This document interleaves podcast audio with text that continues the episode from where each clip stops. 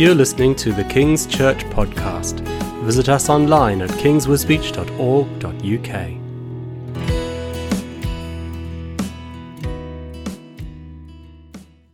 Good morning. It's my uh, privilege to bring the Word of God to you this morning, and I hope you find it exciting and stimulating and challenging. First of all, just to say thank you to those who joined us in the marketplace last Sunday uh, for the singing. You know, the prediction was that there would be heavy rain, um, just as when we were due to start at uh, 20 past 12. What happened? We sang, and when we stopped, the rain came. and the marketplace cleared after that. The guy that followed us had an empty, empty marketplace. But uh, absolutely, absolutely. Um, but when we sing those carols, those Christmas songs, um, in some places, what we were singing, you would have been arrested for.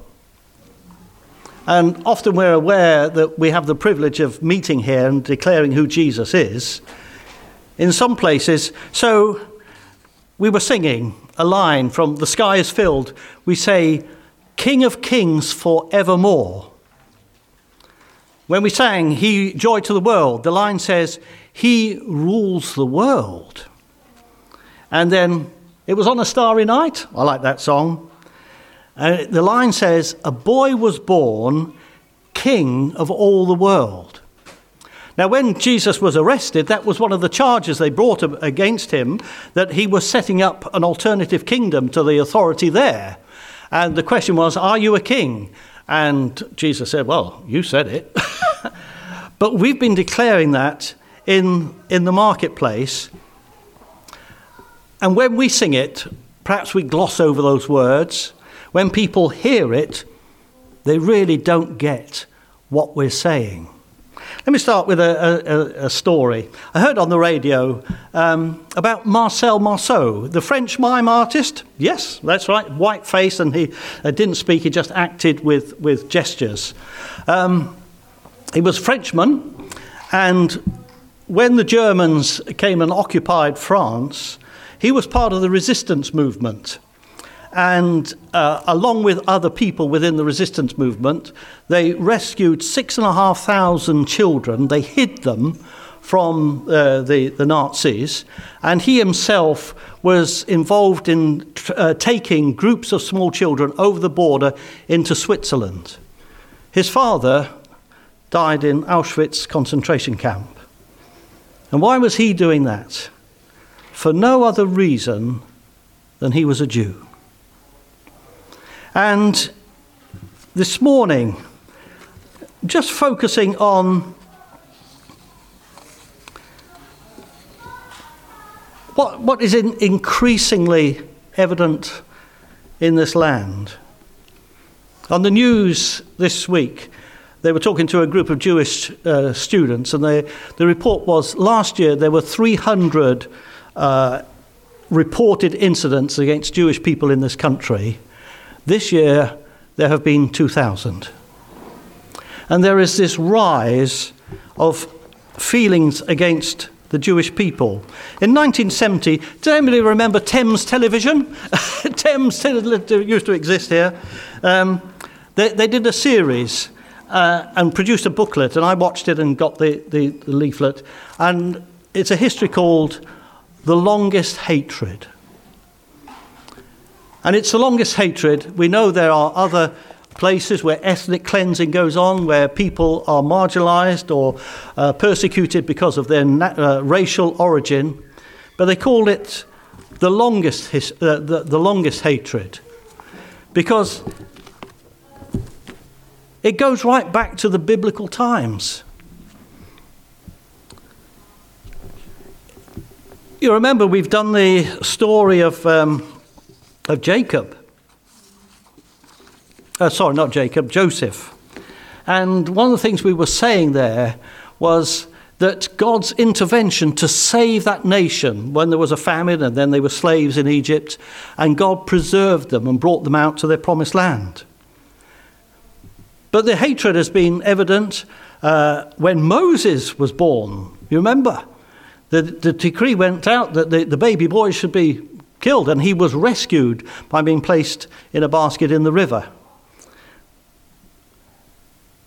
When Jesus was born, Herod ordered that decree that all baby boys should be uh, killed. And an angel brought them from that dangerous earth and they went to Egypt.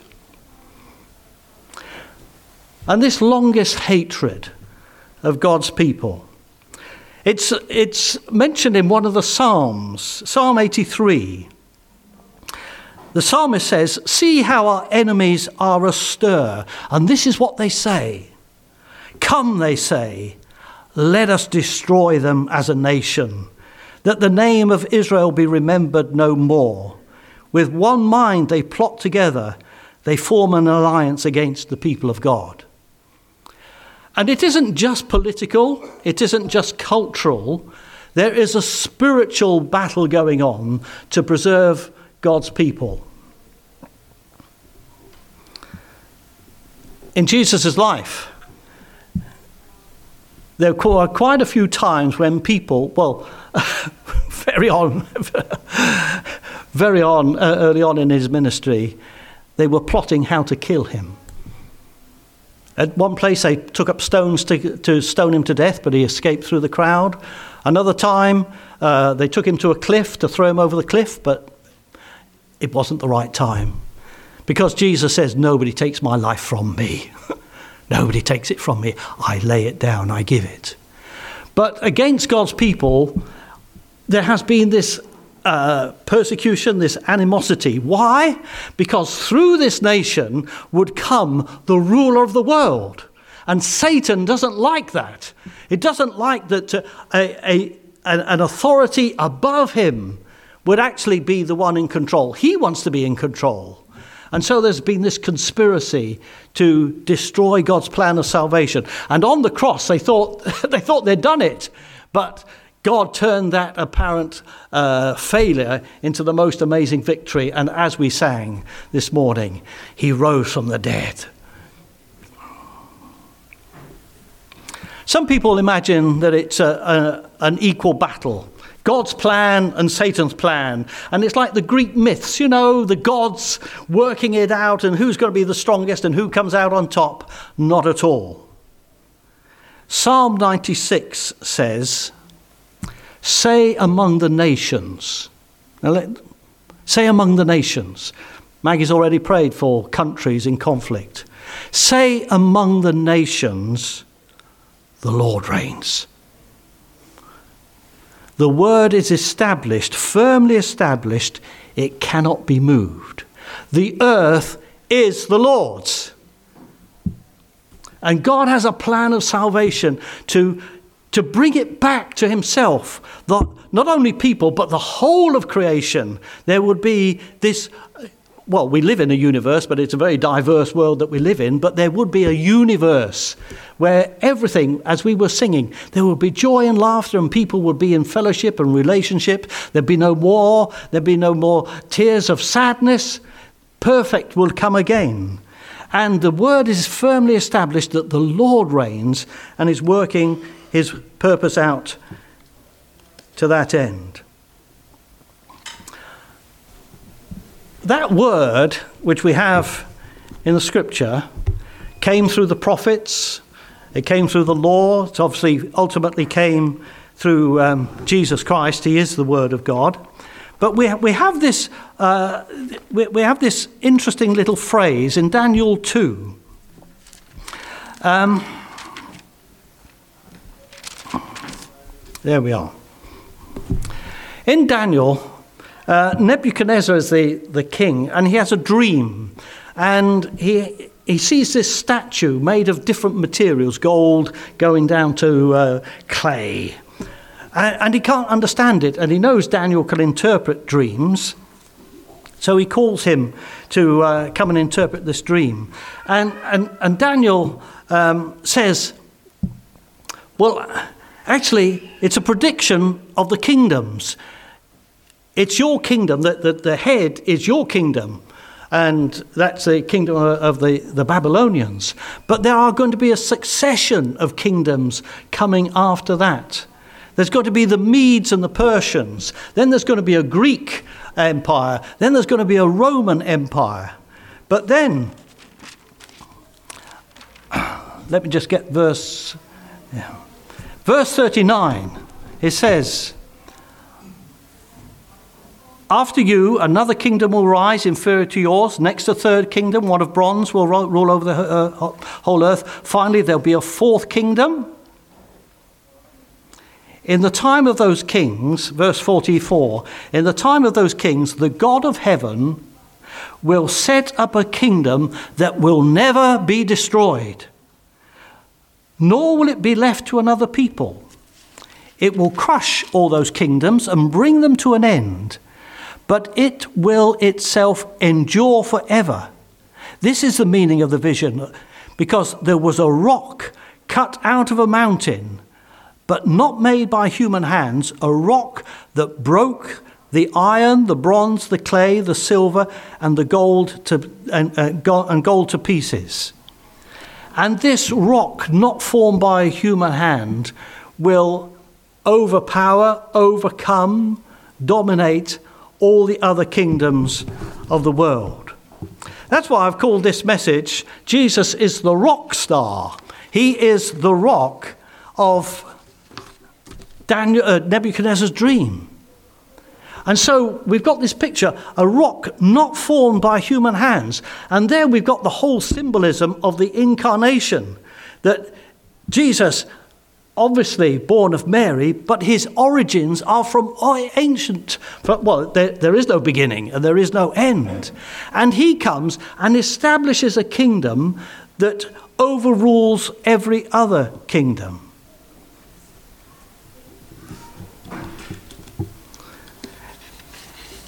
There's also another picture.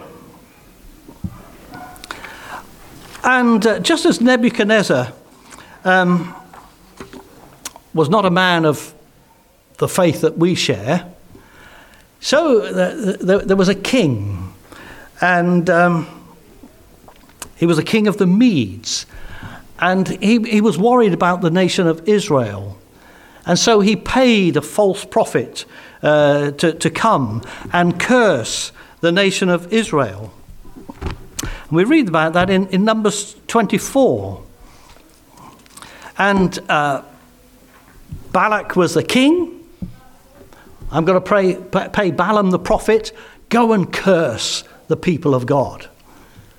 And Balak went. Instead of cursing them, what did he do? he blessed them. Oh, you're not meant to do that. I paid you to do this. So he went again and again for three times. And he said, Oh, well, I'm, I'm going to speak, and just these words, I'm blessing them. And it says eventually to the king, Even if you gave me the whole, all the gold and all the treasure in your temple, uh, I can only say what, what, what I'm receiving. And the fourth attempt, uh, this is in Numbers 24, he uttered this oracle, the oracle of Balaam, son of Beor the oracle of one whose eye sees clearly, the oracle of one who hears the words of God, who has knowledge from the Most High, who sees a vision from the Almighty. And he says, I see him, but not now. I behold him, but not near. A star will come out of Jacob a scepter will rise out of Israel. I'm paying you to curse these people.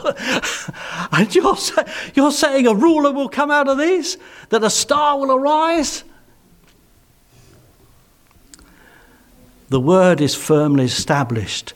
And God not only told it to his prophets and to his priests and to his godly kings, he even told his word to a false prophet he even gave a vision to, to a, a, pagan king of what the future kingdom would be.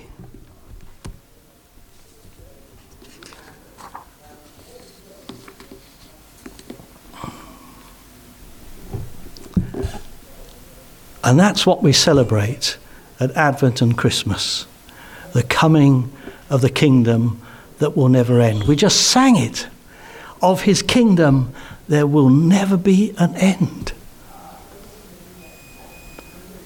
The announcement was that a king is born in Bethlehem. It's a fulfillment of all the prophetic word, not of human origin not of a destiny. So, you know, the, the people have made films about it. Jesus, you know, he, he, he had a, a, a woman as a lover, and there were children that he had. Absolute rubbish. It's not a destiny, it's not a dynasty that Jesus handled, handled on. It will not be given to another. The kingdom belongs to Jesus because he is alive and is king forever and ever. And it's a message in these turbulent times that all emperors, dictators, all governments, all Caesars need to hear that there is a king whose kingdom will rule over all the earth.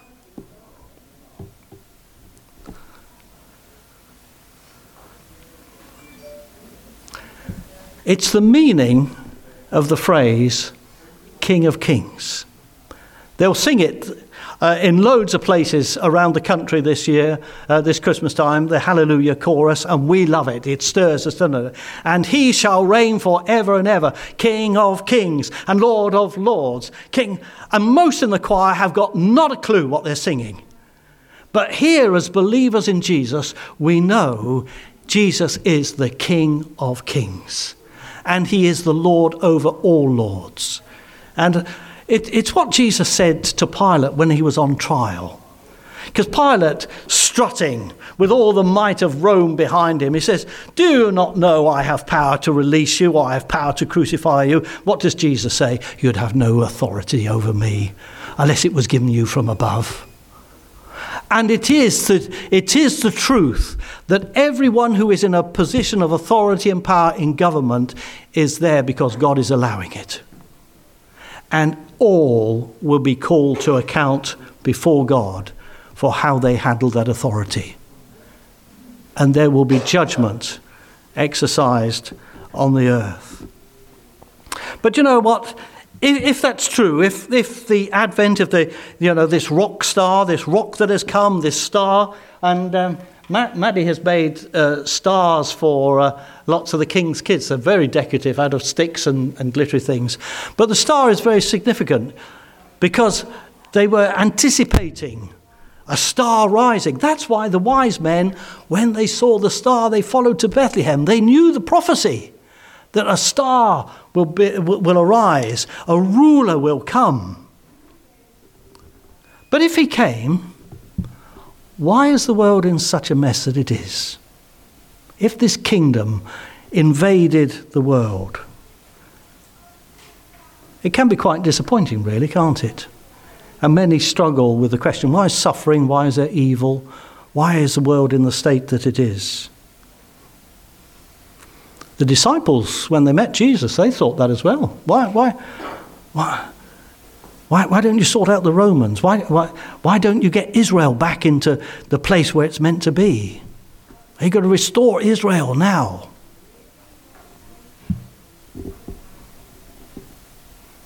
Retake, regain the territory. Deal with those. Eliminate them. Jesus said, But my kingdom's not of this world. If it were, my disciples would fight for me. We'd go and attack with sword or gun, aggression. But my kingdom's not of this world. How did Jesus be, become the one who, to whom the, the Father says, I've given you the, the name which is above every name. I've given you the highest place. How did, how did he get that? By, by force, by power, by aggression. No, his kingdom is not of this world. His power was in sacrifice, just laying down his life. But then we think, well, that's it.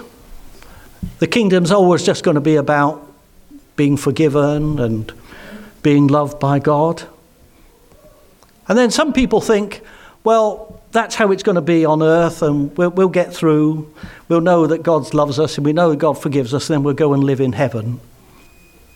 If that was true, all the Old Testament prophets, as Tom Wright says, have got it wrong because they were talking about a king of the line of David actually ruling in Israel for them, and then their horizons expanded and king over all the earth.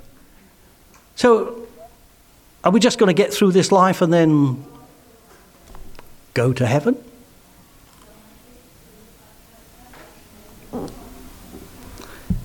His first coming was to deal with sin, and that brings us into the right relationship.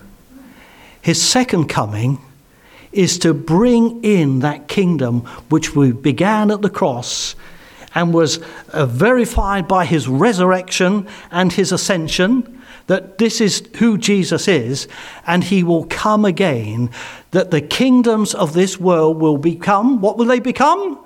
The kingdoms of our God and of his Christ, and he shall reign forever and ever. And whereas his first coming, there were some people who were aware of it, but it was this baby in a manger. The prophecy is when he comes again, all flesh will see it together.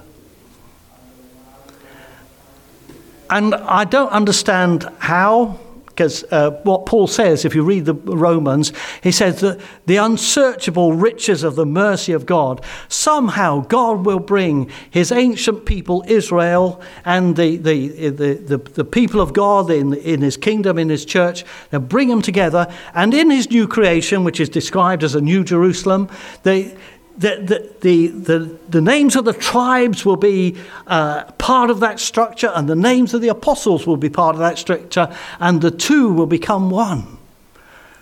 And Paul says, ah, the amazing mercy and riches of God.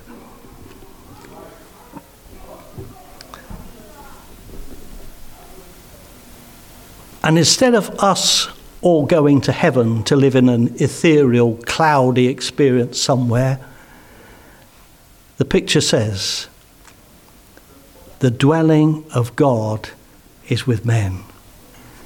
And on the earth, in a new creation, God will establish what we were singing. You see, we, we sing, it's a lovely song. And on that day, there will be laughter. On that day, joy ever after. No more tears, for the Lord will wipe them all away. God will establish that kingdom of peace, righteousness, peace, and joy. I'm glad we sang a, a Charles Wesley uh, hymn this morning. That was good, wasn't it? Um, I'm going to quote another one. I didn't know we were going to sing that. Um, this, this, is, this is my father's Salvation Army songbook. Look, it's just about falling apart, but I can find, I, I can find them. Because I wanted to quote uh, Charles Wesley that in, in its uh, early days, uh, Methodism uh, had so many good things going for it. And Charles Wesley, uh, one, of, one of the founders of that, he, he wrote these words, and you'll know them. Many of you know them. Lo, he comes with clouds descending, once for favoured sinners slain, thousand, thousand saints attending, swell the triumph of his train. Hallelujah. Do you know what the next line is? God appears on earth to reign. So, uh, uh, Verity's encouraged us this morning to talk about the things that we're waiting for. From the moment that Jesus left, the early church was looking for his return. And it was that cry, because they were living in such a, a, a, a, a harsh condition. So many people were against those early Christians that their cry was, Come, Lord Jesus, come, Lord Jesus. I think because how the world is and how it's always been, isn't that the cry of our heart too? In this Advent time, Come, Lord Jesus. Bring in your. But we need to be a people prepared. We need to have responded to the reason why He came the first time. And the first time was to deal with us and to put us right. When He comes again, He's got to deal with the whole world and put the whole world right. So we're going to share in communion this morning. And in a moment, I'm going to ask people from the tables just to come and, and, and take uh, one, one of these trays so that we can share. And I'd like you to um, take moments to think back, which is one of the reasons for sharing in communion. We think back of what Jesus has done for us, how he loved us and gave his life for us. I'd like you to think of present, because when we share the bread, it's the symbol of the living Lord amongst us. How Jesus is your Saviour, your King, your Lord now.